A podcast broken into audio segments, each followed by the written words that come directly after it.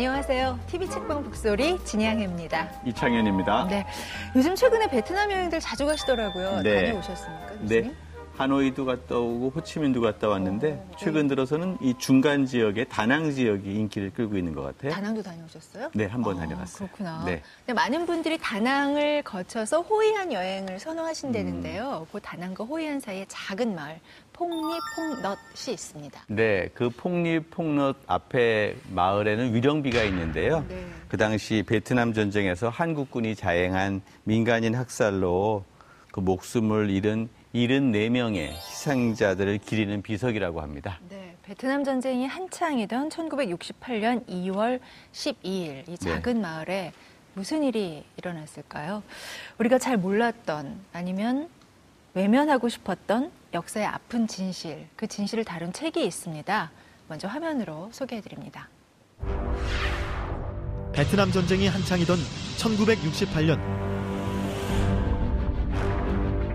한국 사람들한테 질문하고 싶어요. 전쟁 때 총 쏘는 거 당연하죠. 근데 왜 집단적으로 힘없는 사람들을 죽였죠?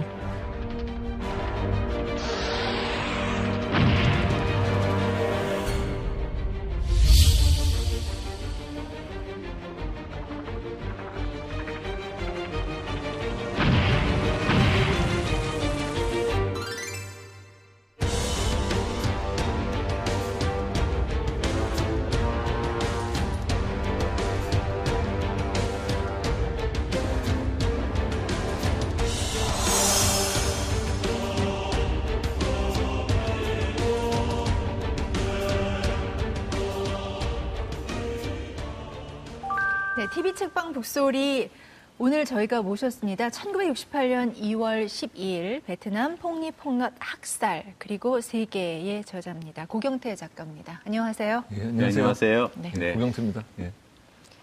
예, 베트남 중부에 있는 폭리폭넛 마을 뭐 취재를 위해서 많이 다녀오셨을 것 같습니다. 예. 얼마나 몇 번이나 다녀오셨습니까? 오늘 제가 세봤는데요. 네. 예, 한 아홉 번이더라고요. 그래서 2000년 봄에 처음 갔습니다. 예, 당시 저는 그 한겨레에서 발행하는 시- 그 주간지 한겨레 20일 예, 기자였고요. 어, 그때는 음, 베트남에서 발생했던 베트남전 민간인 학살, 한국군에 의한 민간인 학살 어, 그 지역들이 여러 군데가 있는데 그 중에 한 곳이었고요. 네. 어, 그 중에 한 곳으로서 어, 그 한번 들렀던 정도였습니다. 예, 근데 특별히 뭐 여기에 대해서 아주 집중적인 관심을 갖고 취재를 하진, 하진 않았었어요. 그런데 그, 그 해에 그 해 11월에 저희가 한겨레 20일에서 그 미국 국립문서 보관소에 보관돼 있던 그 베트남전 민간인 학살 그 중에서도 한국군과 관계된 그런 문서들을 저희가 발굴해 갖고 처음으로 보도를 했습니다. 네. 아, 그래서 그 당시에 에, 그 문서의 주요 내용은 그 주월 미군 사령부 감찰부에서 그 당시 그 미군 고위 장성들한테 보낸 그런 네, 그 자료였습니다. 그 자료를 보면 그 거기서 가장 많이 다뤄진 그 지역이 바로 이제 이 폭리폭넛이었어요. 네, 그래서 사진이 한 20장 정도 어, 시신 주검 사진들이었는데 그게 다 폭리폭넛에서 발생했던 것들을 미군이 찍은 것이었고요.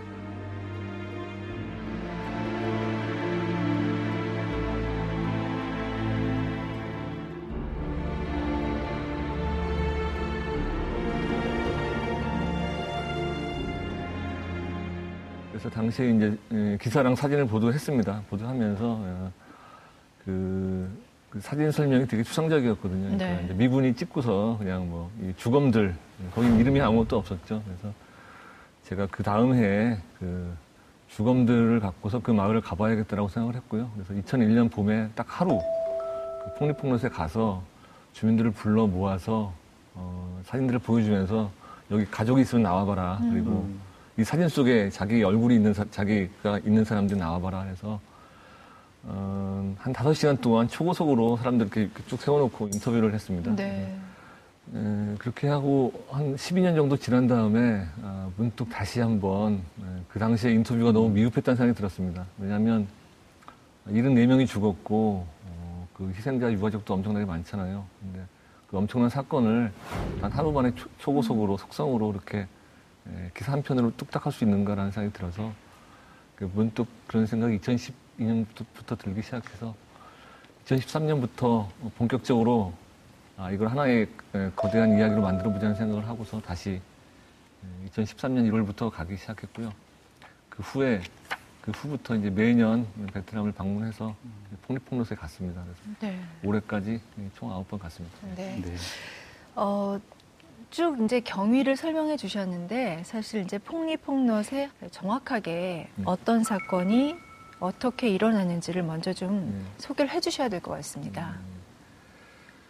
그, 그 지역의 정확한 지명은 꽝남이라는 지역이에요. 베트남전에 참전했던 한국군 부대가 한 세 개의 부대가 크게 있거든요. 맹호 부대, 백마 부대, 그리고 청룡 부대라고 일컫는 이제 해병체 2단, 2여단입니다. 68년 1월부터 어, 꽝남의 지- 그 호이안의 인근에 진주를 하기 시작하는데요. 어, 1968년 2월 12일 날 어, 해병체 2여단 1대대 1중대원 약 그 100여 명이 그 마을에 들어갑니다.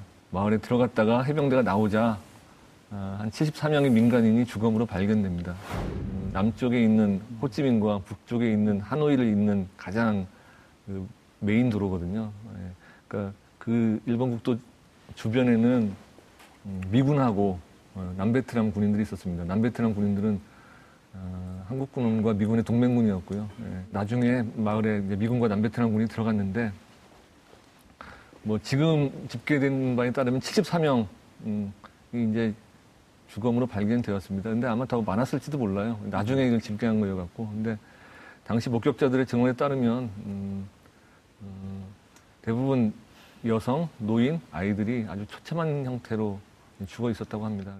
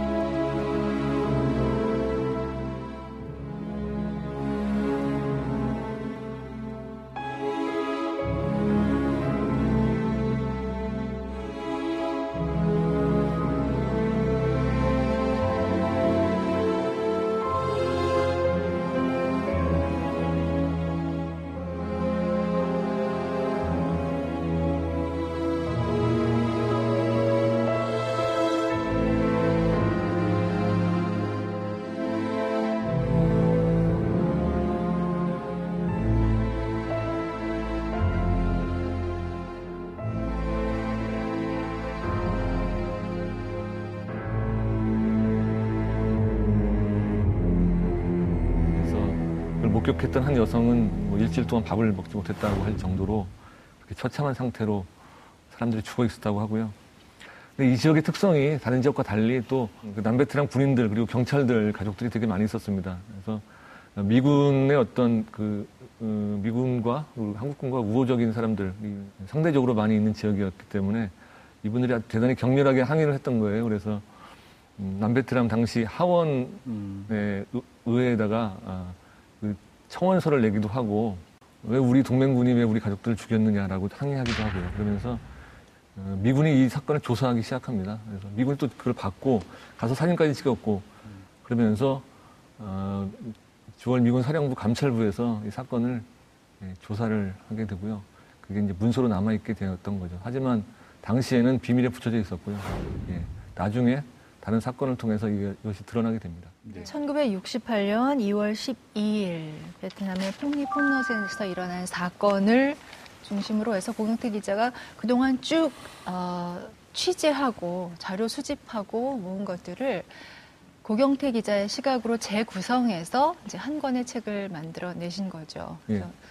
이 책에 보면은 그날의 희생자들의 사진도 수록이 돼 있고 그 예, 예. 희생자들의 구체적인 사연들도 지금 예, 수록이 돼 있어서요. 그 사건 속으로 한번 좀 들어가 보겠습니다. 음. 뭐 목격자의 증언을 통해서 재구성하셨을 텐데요. 이제 개인적으로 가장 그 인상 깊었던 희생자라면 어떤 분이십니까? 가장 인상적인 분은 그 응우엔 티탄이라는 예, 여성분이었고요. 이분은 음, 8살 때 가족과 함께 있다가 어, 엄마, 이모, 언니, 동생, 조카 어, 다섯 명이네요. 다섯 명이 그 주문 현장에서 총상을 입고도 이제 간신히 구조된 분이거든요. 오빠랑 두 사람이 살았습니다. 예. 어, 배에 총상을 입고 어, 뭐그 내장이 막 나오려고 그랬다고 그래요. 그 기어서 엄마 엄마를 찾으러 가다가 결국 정신을 잃고 어, 마을 사람들한테 구조가 됐습니다. 근데 다행히 당시에 미군 헬기가 구조를 하러 와서 헬기를 타고 다낭의 병원에 가서 어, 살아났습니다. 당시 이제 이 응웬티탄과 응웬티탄의 오빠가 있었는데요. 오빠가 응웬득 상이라고 하는데 한 12살 정도 됐었어요, 당시에. 그 두, 두 남매를 데리고 음, 헬기에 타고 갔는데 피를 너무 많이 흘려, 흘리고 살아남을 거라고는 생각하지 못했다고 합니다. 예, 근데 정말 기적적으로 어, 살아났고 1년 동안이나 병원에 있다가 예, 지금은 예, 잘 살고 있습니다. 야, 그 사건을 겪어내고 그 사건에서 생존함으로 인해서 어떤 또 목격자로서의 진술을 또 할 수 있는 예, 예, 분이었군요. 예, 예. 근데 저는 이제 책에 실린 뭐 여러 가지 그 어, 사건들 중에 생과 사가 너무나 이제 극명하게 갈리는 예, 인물이 있더라고요. 예, 어머니의 젖을 물고 네, 하나도 다치지 않고 목숨을 예, 살린 예. 어린 아이의 이야기가 있던데요. 예, 예. 그 부분을 좀 읽어드리겠습니다. 포근한 엄마의 품, 젖을 먹는 아기, 자장가를 불러주는 엄마, 졸음이 몰려오는 아기, 그 아기에게 젖을 물리고 슬슬 논일을 시작하려는 엄마, 난데없는 총소리, 불길한 눈길로 주변을 살피는 엄마, 자식을 감싼 팔에 힘을 꽉 주는 엄마, 계속되는 총소리에 겁에 질려 뛰는 엄마, 새근새근 잘도 자는 아기, 마침내 총을 맞고 쓰러지는 엄마. 엎드린 엄마의 품 밑에 숨은 아기, 아기를 지키려고 죽을 때까지 품에 넣고 놓지 않는 엄마. 34살, 그녀의 이름은 하티지엔. 엎드려 숨진 엄마를 뒤집자 나타난 아기. 엄마의 피가 묻었지만 상처 하나 없는 아기. 잠에서 깨어 방긋방긋 웃다가 우는 아기. 네 이름은 뭐니? 아직 아무것도 몰라 답할 수 없는 아기. 엄마가 갑자기 죽어 자신의 생일조차 알지 못하게 된 아기. 고작 3개월이나 됐을까 말까 한 아기. 나중에 지어진 아기의 이름은 레딘먼.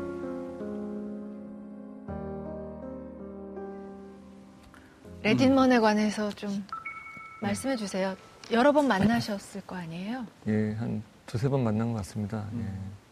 레딘먼은 정말 아무것도 기억을 못하죠. 예, 네. 그래서 형이 하나 있는데 레딘 묵이라고요. 형이 이제 키웠습니다. 그 레딘먼은 한 번도 외국에 나가본 적이 없대요. 예, 그래서 한 번도 외국에 나간 본 적은 없지만 국제 뉴스에는 엄청나게 관심이 많다고 합니다. 그래서 특히 이제 전쟁 뉴스, 뭐 이라크 전쟁이라든가 뭐 이슬람 국가라든가 이런 뉴스가 나오면 꼭 유심히 잘 살펴서 본다고 합니다. 예, 그래서 음, 저 만났을 때는 뭐 그런 얘기들 했습니다. 왜 도대체 전투, 군인이 전투를 하다가 군인을 죽일 수 있다고 생각한다. 하지만 왜 그, 왜 우리 엄마를 죽였느냐. 우리 엄마가 뭐 총을 들었느냐. 그리고 왜 그 닭하고 돼지는 왜 죽였느냐. 예, 그런 얘기들을 하고요.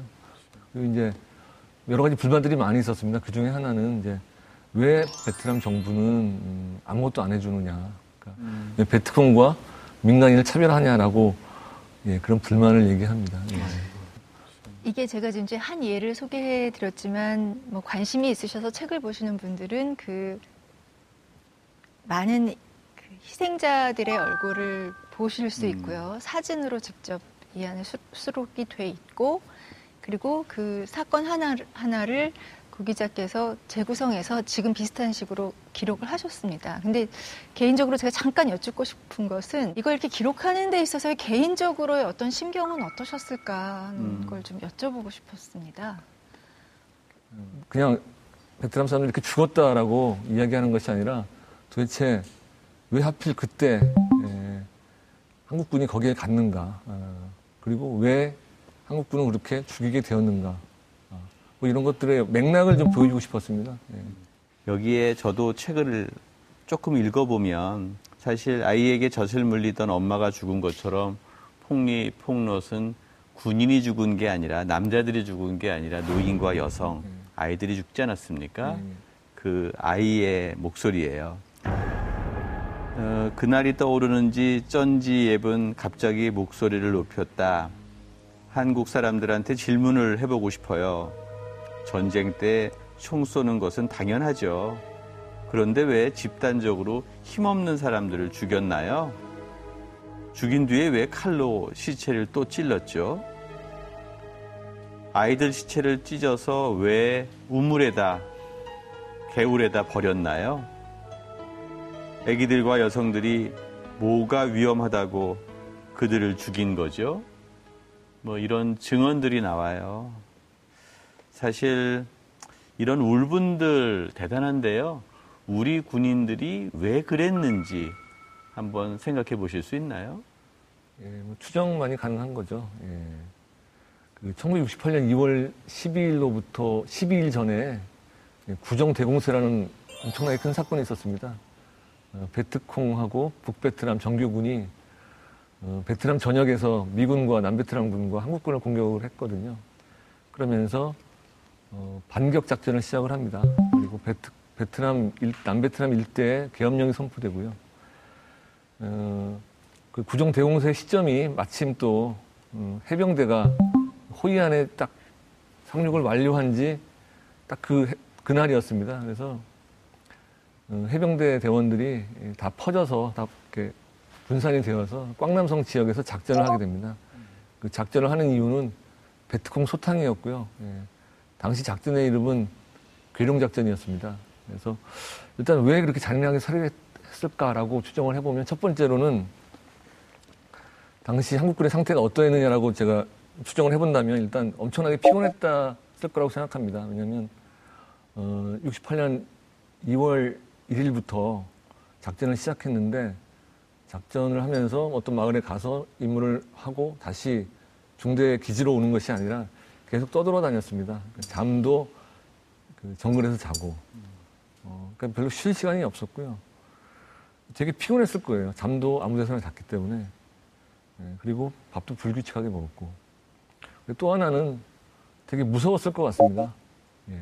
왜냐하면 부비 트랩에 걸려갖고 죽어, 죽어가는 동료들을 보기도 했고, 갑자기 날아오는 저격을 받아서 또 죽어가는 동료들을 봤을 것이고, 그래서 오로지 살아남기 나는 살아남아야 된다는 것들이 그들의 의식을 지배하고 있었을 겁니다. 음.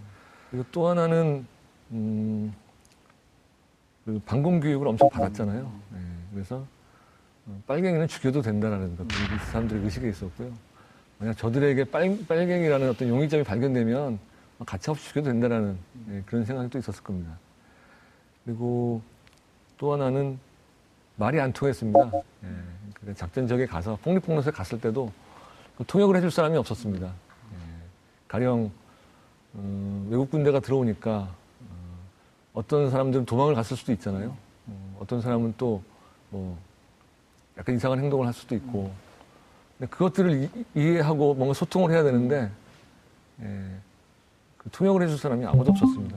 예, 오로지 손짓과 발짓으로만 했었고 예, 그러다가 이제 뭔가 화가 나는 일이 벌어지지 않았을까 싶어요. 예. 그것이 무엇인지는 정확히 모르죠. 음. 예. 음, 뭐 가만히 있으라고 했는데 누군가 도망을 갔다거나 음. 음, 뭔가 같은 예, 소통이 안 되면서 벌어지는 어떤 우발적인 어떤 어떤 사건. 그날 하루에 어떤 일이 벌어졌는지 잘 추정하기는 어렵겠지만 그 당시 한국 사회에 만연한 어떤 냉전의 논리, 냉전의 의식 이런 것들이 발현된 게 아닌가 생각이 들고요. 어느 정도의 피해자가 있을 거라고 추정을 하고 계신가요?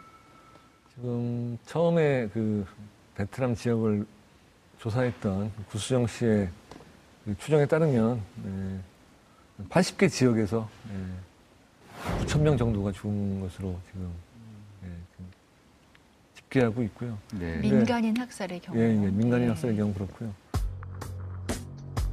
1968년 2월 10일 한국군의 집단 임명 살상 사건에 대한 탄원서. 한국군이 갑자기 우리 마을에 들이닥쳐 보이는 사람이면 누구나 잡아다 칼로 찔러 죽였고 너무나 잔인하게 우리 가족과 친지의 손과 발을 토막냈습니다. 살아남은 사람들은 또다시 발생할지 모를 야만적인 학살 장면을 떠올리면서 공포에 떨며 밤낮으로 가슴을 졸이고 있습니다. 이 불행한 희생자들에게 누구도 애도를 표하고 있지 않습니다. 우리는 더 이상 기다릴 수가 없습니다. 네, 이게 결국은 사실 이게 전쟁의 본질은 결국은 돈 문제라는 생각이 예. 좀 들고요. 예. 사실 베트남전에서 벌어들인 그 외화가 그 당시 우리 경제의 기틀을 마련했다고 뭐 해도 예. 과언이 아니겠죠. 예. 음, 그 과정에서 사실은 우리가 벌어진 이 문제를 직면하지 못하고 있는 게 아닌가 하는 생각이 네. 들거든요. 기- 어떻게 생각하십니까? 교과서에 베트남 전쟁이 어떻게 기술되어 있는지 제가 다시 예전에 본 적이 있었는데요. 가장 중요하게 언급되는 것이 아마 그 경제 성장이었던 것 같아요. 예.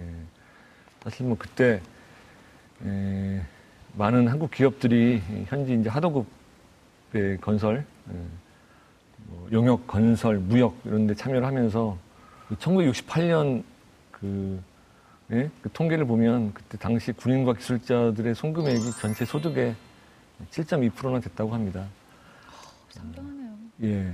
그리고 제가 최근에 그 나온 책이 있습니다. 박정희 경제 신화 해부라는 그 박근호 시지국과대 교수가 쓴 책이 있습니다. 여기 보면 어, 도대체 박정희의 경제 신화가 어떻게 가능했느냐? 어, 박정희가 훌륭해서이냐? 어, 아니면 또 다른 무엇 때문이냐라고 질문을 던지거든요. 그러면서 무슨 얘기를 하냐면 그 베트남 전을 이야기합니다. 예.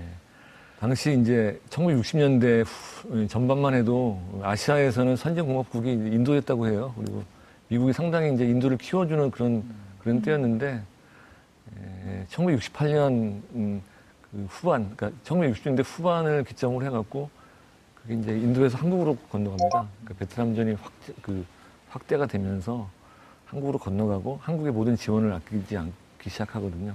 그래서 그, 그 책에 보면 음, 냉전과 분단의 현장인 한국을 자본주의 체제의 우월성을 증명할 그 쇼윈드로 만들기 위해서 미국이 전략을 바꾸었다라고 얘기하거든요. 이런 측면에서 보면 음, 우리가 박정희의 경제 신화, 한국의 경제 성장, 뭐 한국 한강의 기적을 얘기할 때 베트남 전쟁을 빼놓고는 도저히 설명이 안 되는 부분이거든요.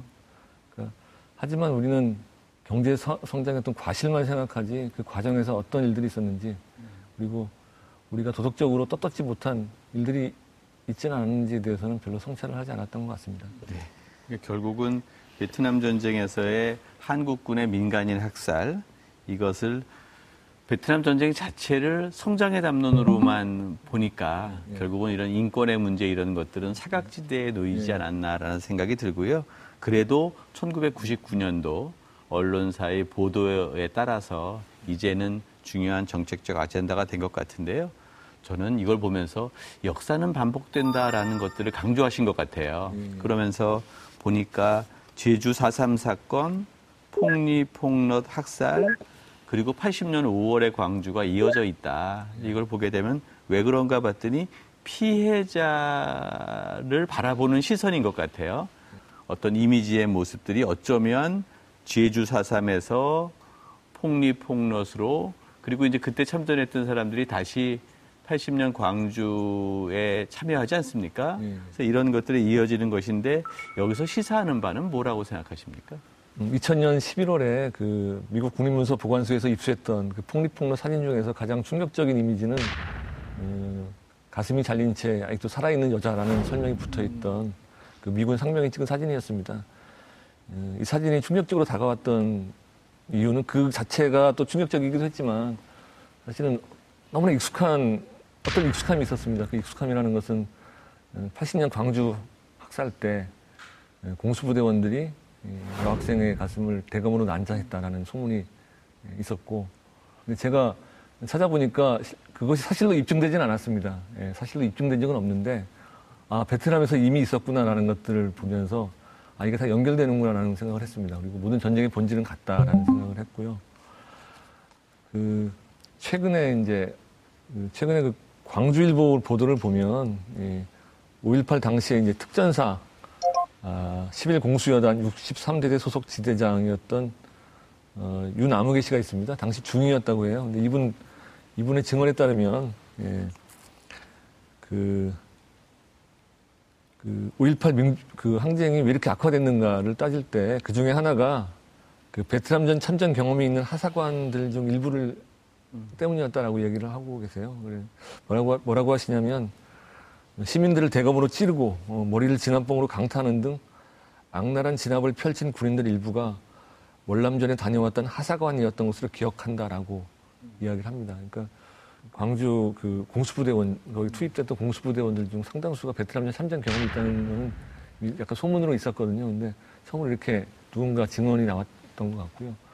그리고 또 베트남전 참전했던 대대장들의 상당수는 또 한국 전쟁에 참전한 경험이 있다고 합니다. 그러니까 전쟁에서는 경험이 상당히 중요하잖아요. 예, 이렇게 한국 전쟁과 베트남 전쟁과 그리고 이런 광주 학살 뭐 이런 것들이 다 하나로 연결되는 느낌을 받습니다.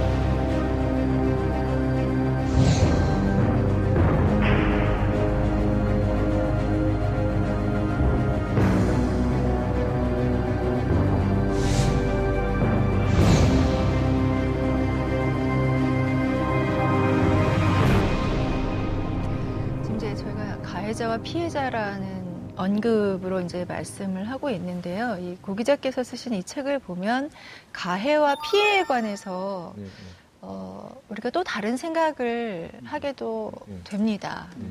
어, 뒤에 보면은 그 베트남에서 도저히 싸울 수 없어 탈영한 미군들의 얘기도 나오고요. 네. 뭐 그것을 도와준 일본인의 얘기도 나오고 그리고 베트남에 참전했다가 부상을 당하고 돌아와서 우리 한국 사회에서 적응하지 못한 그 참전 용사들의 이야기도 나옵니다. 사실은 내가 원한 것도 아닌데. 예, 전쟁터에 가야만 했던 그 순간부터 어떻게 보면 그분들도 피해자일 수도 있다라는 생각을 할 수 있거든요. 예. 큰 틀에 보면 우리 모두가 다 피해자가 아니었 피해자가 그렇죠. 아닌가 하는 생각도 네. 들고요. 시대의 아픔을 함께 하는 거죠. 그들의 아픔도 분명히 있을 거고요. 네, 맞습니다. 네, 그래서 사실 정말 중요한 것이 국가가 어떤 생각을 갖고 있는가 네, 그것에 대한 물음을 좀 하게 되는 것 같아요. 그 99년도에 한겨레 20에서 처음으로 이 베트남 문제를 보도하고 나서 어, 한국 사회에서는 이제 관련된 시민단체가 생깁니다. 그래서 베트남 전 진, 진실위원회라는 그런 시민단체가 생기면서 그 베트남전에서 벌어졌던 여러 가지 민간인 학살을 조사하고 어, 한국 그 시민사회가 어떻게 여기 대응해야 하는지를 고민하기 시작하는데요. 그게 99년부터 시작된 거거든요, 한국에서는. 근데 일본에서는 이미 10년대부터 이런 움직임이 있었습니다. 음, 제가 이번에 책에도 썼는데요. 그 오다 마코토라는 예, 일본 그 베헤이덴이라는 예, 단체를 주도한 분이 계신데 이분이 되게 유명한 소설가이십니다. 그리고 사상가이시기도 하고요. 아, 이분이 세운 논리가 뭐냐면 피해자는 가해자다라는 논리거든요. 음. 피해자이기 좀 더 정확히 얘기하면 피해자이기 때문에 가해자다. 예. 음, 국가로부터 피해자이면서 가해자의 역할을 음, 명- 그 명령을 받았다라고 이야기를 합니다. 그러면서 이분이 이제 태평양 전쟁 때 그 자기 주변에 그 이웃 형들이 이제 일본군 병사로 많이 끌려갔거든요. 그 사람들이 아시아 곳곳에서 엄청나게 나쁜 일들을 많이 했는데 결국 그들도 피해자였다. 그러나 또 가해자였다라고 얘기하거든요. 그 베트남전에 참여 참전했던 음, 참전 군인들도 마찬가지라고 생각합니다. 이분들이 에, 가해, 가해자로 어떤 일들을 했는지에 대해서는 별도로 규명을 해야 되는 거고요. 이분이 국가로부터 어떤 피해를 받았는지 에, 다녀와서 여러 가지 뭐 고엽제 피해도 있고 그다음에 정신적인 문제도 그 발생한 분도 계시고 이런 부분들은 국가가 책임져야 할 문제라고 생각합니다. 예. 일본군 위안부를 바라보는 우리의 시선과 사실은 월남군 민간인 그 월남에 참전한 한국군의 민간인 학살 예, 예. 이런 것들이 사실은 좀 방향과 입장은 다르지만 함께 인권의 문제로서 같은 선상에 있는 게 아닌가 생각이 들고요. 또 다시 이제 우리 문제인데요. 한겨레가 이걸 보도하고 나서 월란군 참전 용사들이 한 2천 명 가까이 언론사에 다시 들어와 저기 항의를 했었던 것 같아요. 이게 사실은 우리 안에 이제 서로 간의 갈등의 문제인데 이걸 어떻게 보십니까?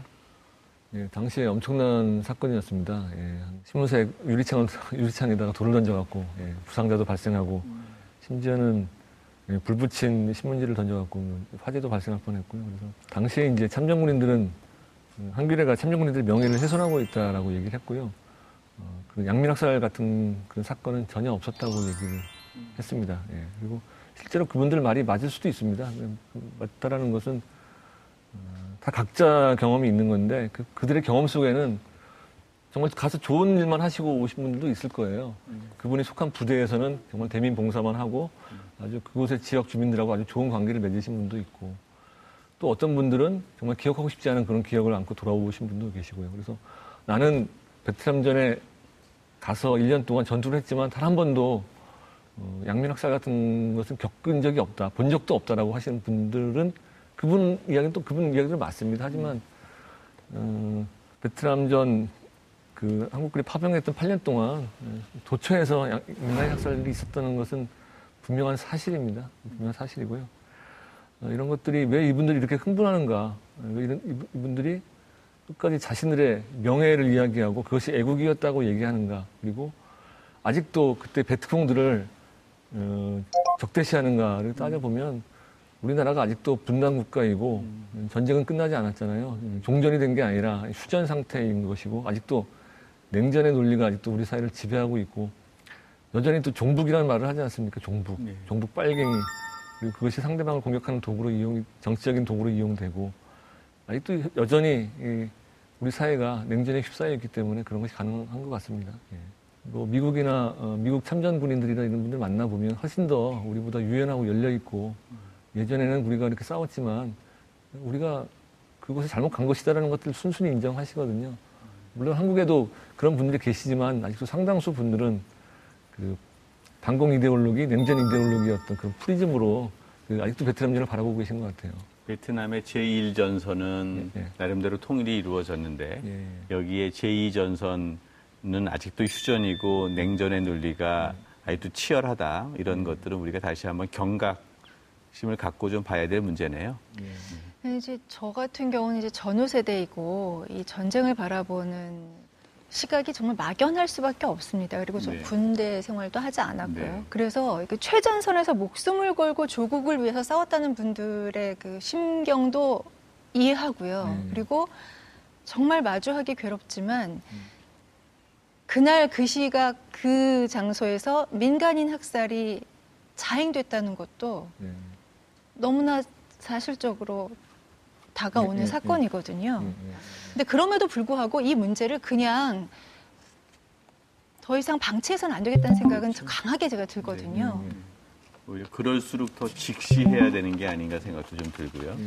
어떤 면에서 이 책을 쓰신 이유이기도 할 것 같은데요. 음. 우리가 이 베트남 민간인 학살 문제를 잊지 말고 기억해야 되는 이유, 그리고 이 시각에 다시 이렇게 공론화하고자 하는 이유는 어디에 있다고 보십니까? 이번 문재인 대통령께서 현충일 추념사에서 예, 말씀을 하- 이렇게 말씀을 하셨습니다. 그 베트남 참전 용사의 헌신과 희생을 바탕으로 조국 경제가 살아났다. 아, 폭염과 정글 속에서 역경을 딛고 묵묵히 임무를 수행했고 그것이 애국이다라고 말씀을 하셨는데요. 아무래도 현충일이다 보니까 이제 나라를 위해서 어, 나라의 명령으로 전장에 가서 목숨을 잃은 분들에 대한 예의를 갖추기 위해서 했던 말씀인 것 같습니다. 근데 이 이것이 보도되고 나서 베트남 정부가 또 성명서를 발표했어요. 이것도 상당히 역사적인 사건입니다. 뭐라고 했냐면 베트남 국민의 감정을 상하게 하고 음. 양국 우호 협력 관계에 부정적 영향을 끼치는 발언이었다라고 음. 발표를 했는데요. 이, 어, 한국과 베트남이 92년 김영삼 정부 때 재수교를 했었는데요. 어, 지금까지 한 번도 이런 적이 없었습니다. 어, 한국과 베트남의 관계가 워낙 긴밀하고 양국의 경제 교역이라든가 이런 것도 엄청나게 많잖아요. 또 한국이 어, 베트남의 그 제3세계 개발 원조 자금도 제일 많이 지금 보내고 있습니다. 이러다 보니까 그동안 베트남 정부는 베트남 전, 한국군의 베트남 전그 참전에 대해서 어, 이렇게 얘기를 했죠. 미래, 그, 과거를 닫고 미래로 가자. 그래서 어, 한국 정부가 불편해할 이야기는 단 한 번도 한 적이 없습니다. 근데 이렇게 이야기하고 있는 것은 이제 그들도 뭔가 이야기할 때가 되지 않았는가 하는 겁니다. 그러니까 그들 눈에는 한국 정부가 마치 위안부 문제를 부정하는 일본 정부처럼 보일 소지가 충분히 있거든요.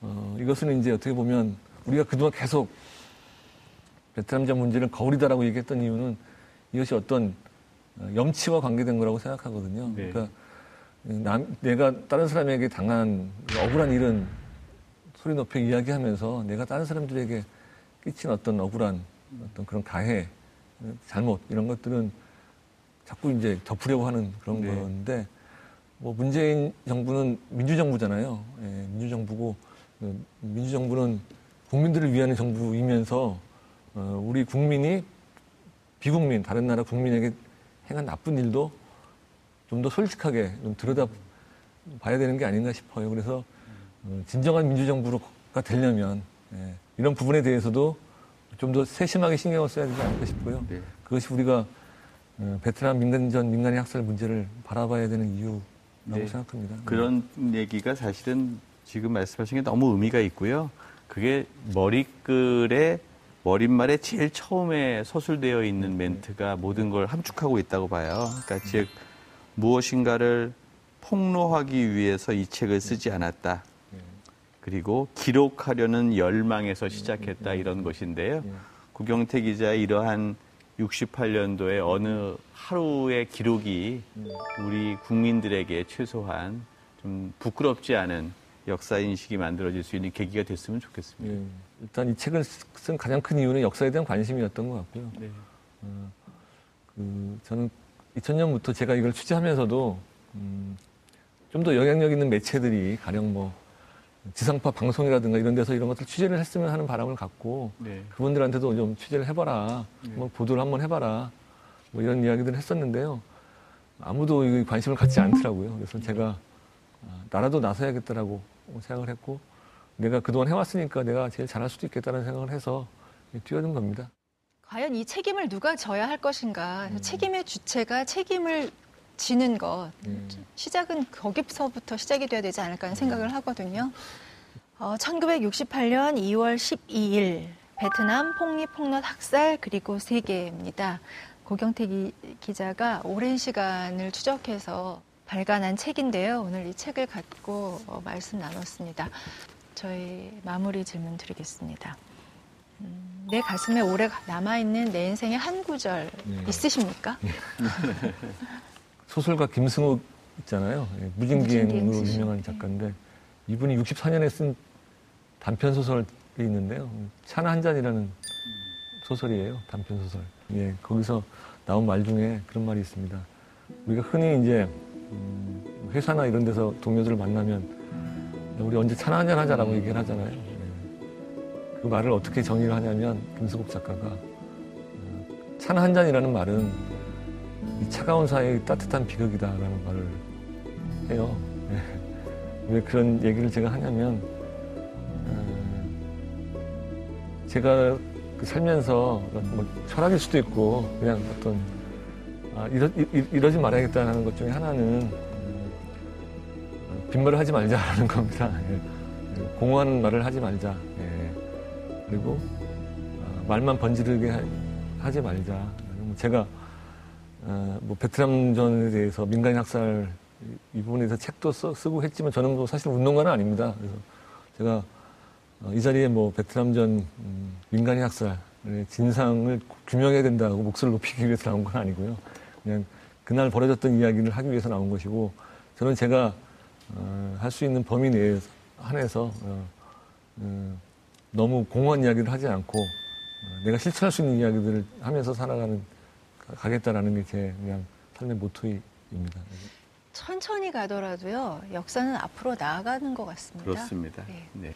책 색다른 시선을 만나다 TV 책방 북소리. 오늘은 1968년 2월 12일 베트남 폭리 폭넛 그리고 세계의 저자인 고경태 작가와 함께 말씀 나눴습니다. 오늘 감사합니다. 감사합니다.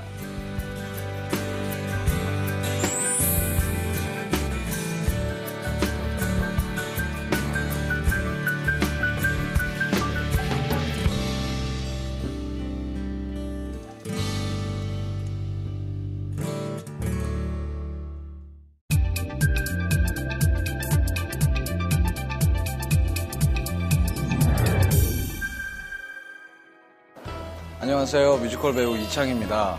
TV 책방 북소리. 예. 반갑습니다. 아, 뭐라고 할지 참 되게 기대되면서 설레이네. 아니, 지금 없었어요. 좀 살짝 멘탈 빠졌었어요. 무슨 말을 할지 괜히 불안해. OPP라는 그룹에서 활동했던 친구인데요. 지금은 뮤지컬계 아이돌이고요.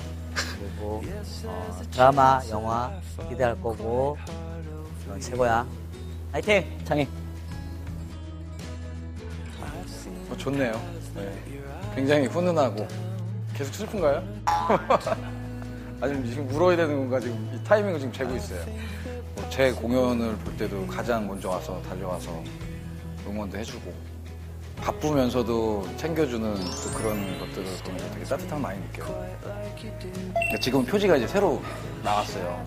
옛날 건데 하늘 호수로 떠난 여행이라는 류시화 작가님의 책이에요. 뭐 인도를 이제 10년 동안 10번 정도 다니면서 어느 장소에 갔을 때 어떤 사람들을 만나서 자기가 느꼈던 교훈이 있는 이야기인데 no problem이라고 인도 사람들이 no problem이라는 말을 되게 많이 하죠. 작품을 하면서 굉장히 이제 뭐 사람들하고 계속 이제 일을 하면 사람이다 보니까 부딪힐 일이 생기잖아요.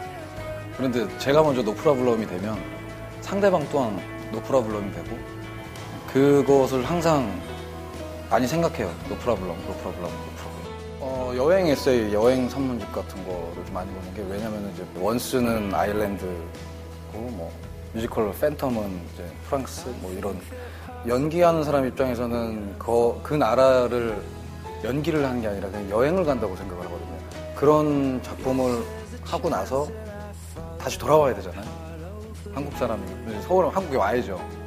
여행 에세이 같은 거좀 많이 보면서 또 경유하면서 돌아오는 이런 느낌. 네. 이거 되게 좋은 거 하나 있는데 읽어드릴까요? 완전 좋은 거 하나 있어. 그대에게 세 가지 만트라를 전수시켜주기 위해 왔다. 이 세 가지 만트라를 기억한다면 그대는 다른 누구도 스승으로 섬길 필요가 없다. 첫째 만트라는 이것이다. 너 자신에게 정직하라. 둘째 만트라는 이것이다. 기쁜 일이나 슬픈 일이 찾아오면 그것 또한 머지않아 사라질 것임을 명심하라. 셋째 만트라는 이것이다. 누가 너에게 도움을 청하러 오거든 신이 도와줄 것이라고 말하지 말라. 마치 신이 존재하지 않는 것처럼 네가 나서서 도우라. 그쵸, 좋죠. 굉장히 읽어보고 싶죠?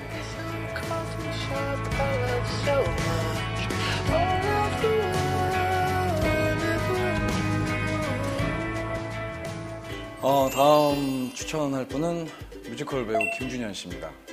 개인적으로 굉장히 존경하는 뮤지컬 배우고 또 선배님이세요.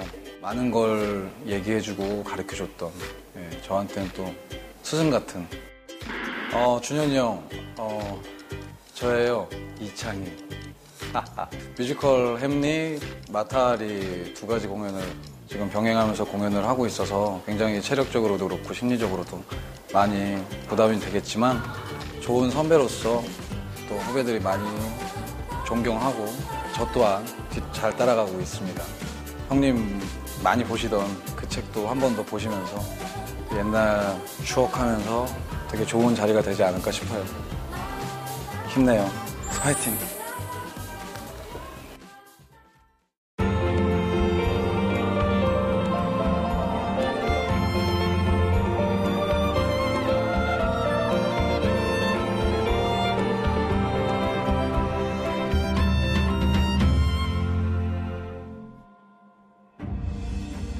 촛불 집회로 지켜낸 민주주의. 광장에서 촛불을 밝힌 사람들의 가슴 속에 떠오르는 시 한 편이 있었습니다. 굴곡진 현대사를 겪으며 억압과 저항을 시로 쓴 김수영 시인의 대표작 풀입니다. 풀이 눕는다. 비를 몰아오는 동풍에 나붙겨 풀은 눕고 드디어 울었다. 날이 흐려서 더 울다가 다시 누웠다. 풀이 눕는다. 바람보다도 더 빨리 눕는다. 바람보다도 더 빨리 울고 바람보다 먼저 일어난다.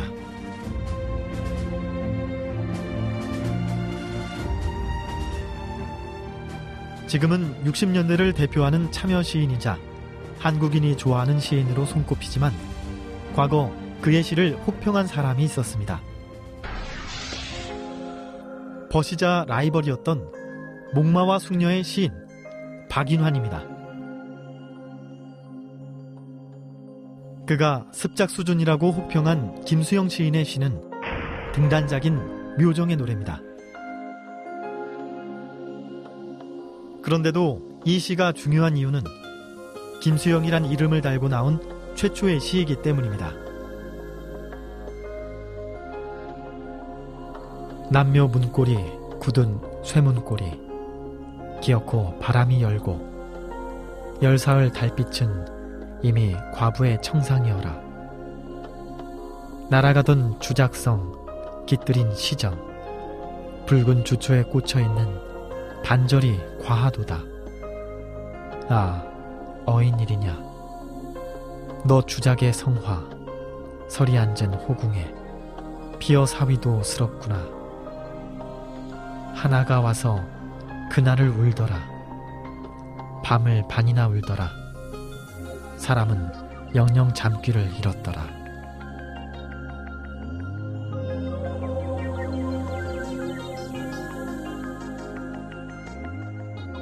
시 묘정의 노래의 배경이 되는 곳은 벼룩시장으로 유명한 동묘입니다.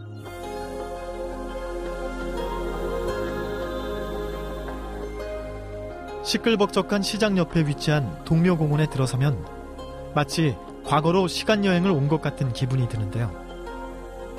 사실 동묘란 삼국지에 나오는 관우를 모신 사당을 말합니다. 시 제목인 묘정의 노래란 관우의 영혼을 모신 곳에 가서 느낀 소감과 비슷하다고 볼 수 있습니다.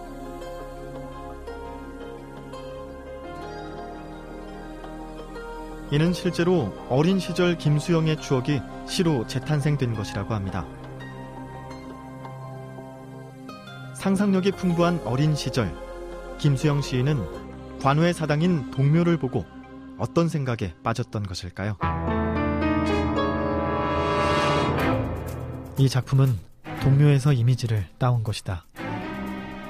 동대문 밖에 있는 동묘는 내가 철이 나기 전부터 어른들을 따라서 명절 때마다 참묘를 다닌 나의 어린 시절의 성지였다. 그 무시무시한 얼굴을 한 거대한 관공의 입상은 나의 어린 영혼에 이상한 외경과 공포를 주었다. 나는 어린 마음에도 그 공포가 퍽 좋아서 어른들을 따라서 두 손을 높이 치켜들고 무수히 절을 했던 것 같다. 김수영 시인은 묘정의 노래 이후 다양한 작품 활동을 합니다. 그의 작품 세계를 만날 수 있는 곳이 있습니다. 시인이 생전에 작품 활동을 했던 도봉구에 위치한 김수영 문학관입니다.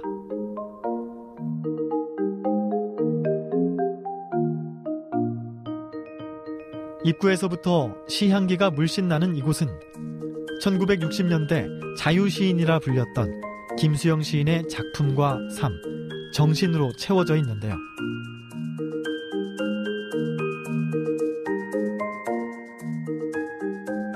사랑과 저항을 노래하던 시를 가까이서 느낄 수 있게 전시해 놨습니다. 마치 시인의 서재에 놀러 온 느낌이 들기도 하는데요.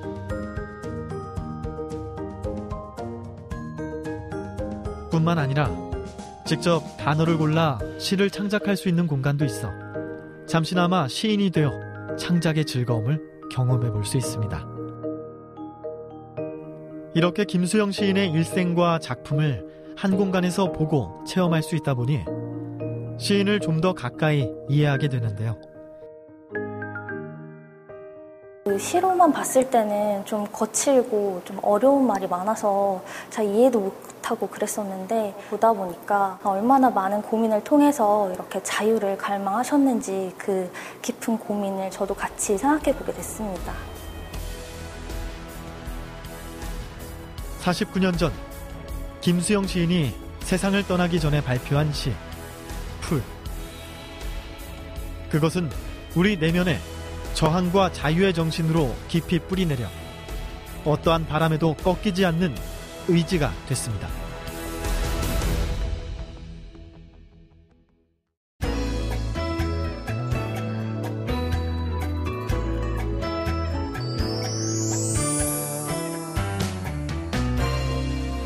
안녕하세요. 문학평론 쓰는 허입니다.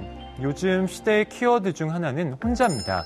우리에게 혼밥, 혼술이라는 신조어는 더 이상 낯설지 않죠. 하지만 사람은 잠시 혼자일 수는 있어도 영원히 혼자 지낼 수는 없습니다. 영화 캐스터 어웨이를 떠올려 보면 어떨까요? 공장에서 만들어진 평범한 배구공이 하나 있습니다. 그런데 이 배구공은 무인도에 표류한 주인공 톰 행크스에게는 단순한 공이 아닙니다. 윌슨이라는 이름을 가진 배구공은 그의 유일한 친구였죠.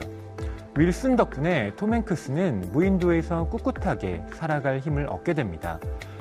그렇습니다. 인간이라는 종의 가장 큰 특징은 바로 이런 사회성에 있습니다. 진화 심리학을 연구하는 장대익 교수도 울트라 소셜이라는 책에서 그 점을 지적합니다. 인간의 사회성을 초사회성이라고 정의한 그는 초사회성의 진면목을 보여주기 위해 이 책을 썼다고 하는데요. 장대익 교수는 이렇게 말합니다. 최근 들어 다수의 영장류학자는 인간의 독특성이 탁월한 지성의 사회적 측면에 있다고 주장한다.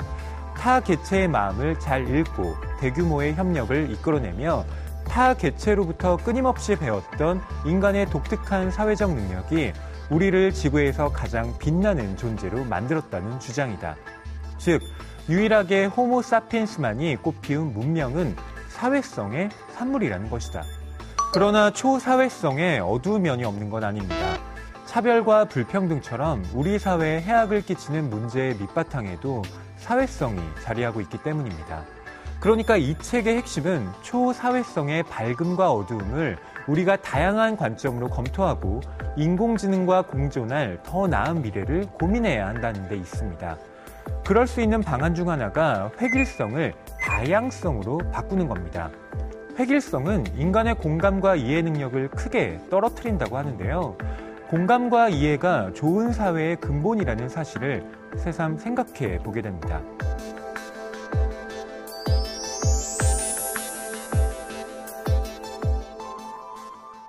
저는 잠이 많은 편입니다. 할 일이 남아있는데 자꾸 졸리고 아침에 늦게 일어나 할 일을 못할 때는 이렇게 잠이 많은 제 자신을 원망하곤 했죠. 그런데 이제는 그렇게 생각하지 않습니다. 잠이 쓸데없이 게으름 부리는 것이 아니라 우리의 몸과 마음에 영향을 끼치는 매우 중요한 활동임을 알게 됐으니까요. 모자란 잠은 저 세상에서 실컷 잘 수 있다고 그러니까 쉼없이 일해야 한다고 하는 사람에게 저는 이렇게 항변하고 싶습니다.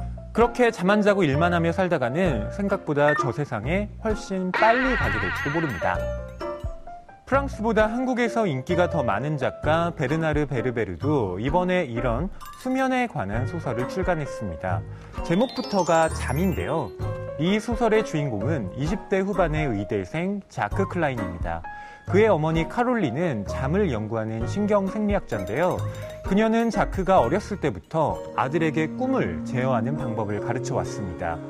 그러던 어느 날, 카롤린의 주도하에 이루어진 수면 탐사 실험에서 사망자가 발생하고 맙니다. 그리고 그날 저녁, 카롤린은 자취를 감추는데요. 사라진 어머니를 찾기 위해 고심하던 자크. 그는 이상한 꿈을 꾸게 됩니다. 20년 후에 자크 본인이 꿈에 나타나 말레이시아에 있는 어머니를 구하러 가야 한다고 말했던 거죠. 똑같은 꿈을 한 번 더 꾸게 된 자크는 결국 꿈에서 본 미래의 자기 자신의 말에 따라 말레이시아로 떠나게 됩니다. 이 책에는 흥미를 불러일으키는 구절이 많은데요. 그 중에서 카롤린이 잠의 중요성을 설명하는 부분을 좀 읽어보겠습니다. 앞으로 학교에서 아이들에게 단잠 자는 법을 가르치는 날이 올 거예요. 대학에서는 꿈꾸는 방법을 가르치게 될 거예요. 대형 스크린으로 누구나 꿈을 예술 작품처럼 감상하는 날이 올 거예요. 무익하다고 오해를 받는 이 3분의 1의 시간이 마침내 쓸모를 발휘해 우리의 신체적, 정신적 가능성을 극대화시키게 될 거예요. 정말 그런 날이 올까요? 그 미래의 일부를 우리는 이 책을 통해 생생하게 체험해 볼 수 있을 겁니다.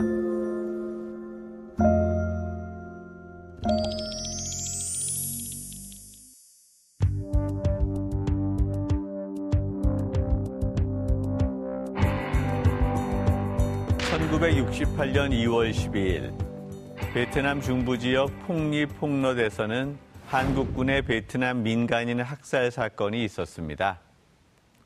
오랫동안 대한민국의 공식 역사에서 삭제되었던 이 사건은 1999년 한겨레의 특종 보도로 역사적 사건이 됩니다. 저자인 한겨레 고경태 기자는 폭리폭넛의 하루를 세밀화로 그려냈습니다. 월남 파병 이후 오랫동안 배제되었던 역사적 기억을 이제는 공인된 기억으로 만들어낸 저자의 힘이 느껴집니다. 저자는 1968년 베트남과 한국의 정치적 상황을 연결시키고 김신조 일당의 청와대 습격 사건과 푸에블루호 피랍 사건, 그리고 베트남의 양민 학살 사건을 영화의 몽따주 기법처럼 이어갑니다. 1968년 당시 베트남 피해자의 모습은 1948년 제주 4.3 항쟁과 1980년 광주 민주화 운동의 피해자 모습과 일치합니다. 48년 제주와 80년 광주의 중간 위치에 위치한 68년 베트남은 피해의 역사가 이어지고 있음을 보여줍니다.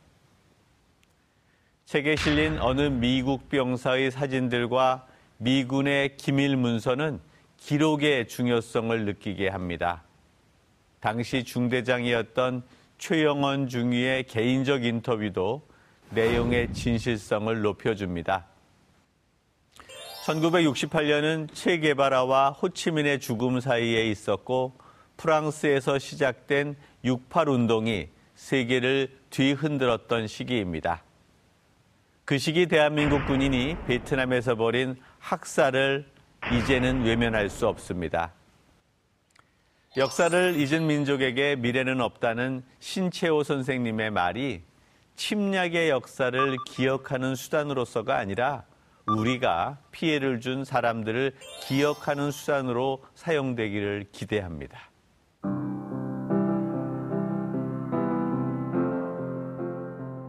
오늘 방송 좋았나요? 방송에 대한 응원 이렇게 표현해 주세요. 다운로드하기, 댓글 달기, 구독하기, 하트 주기.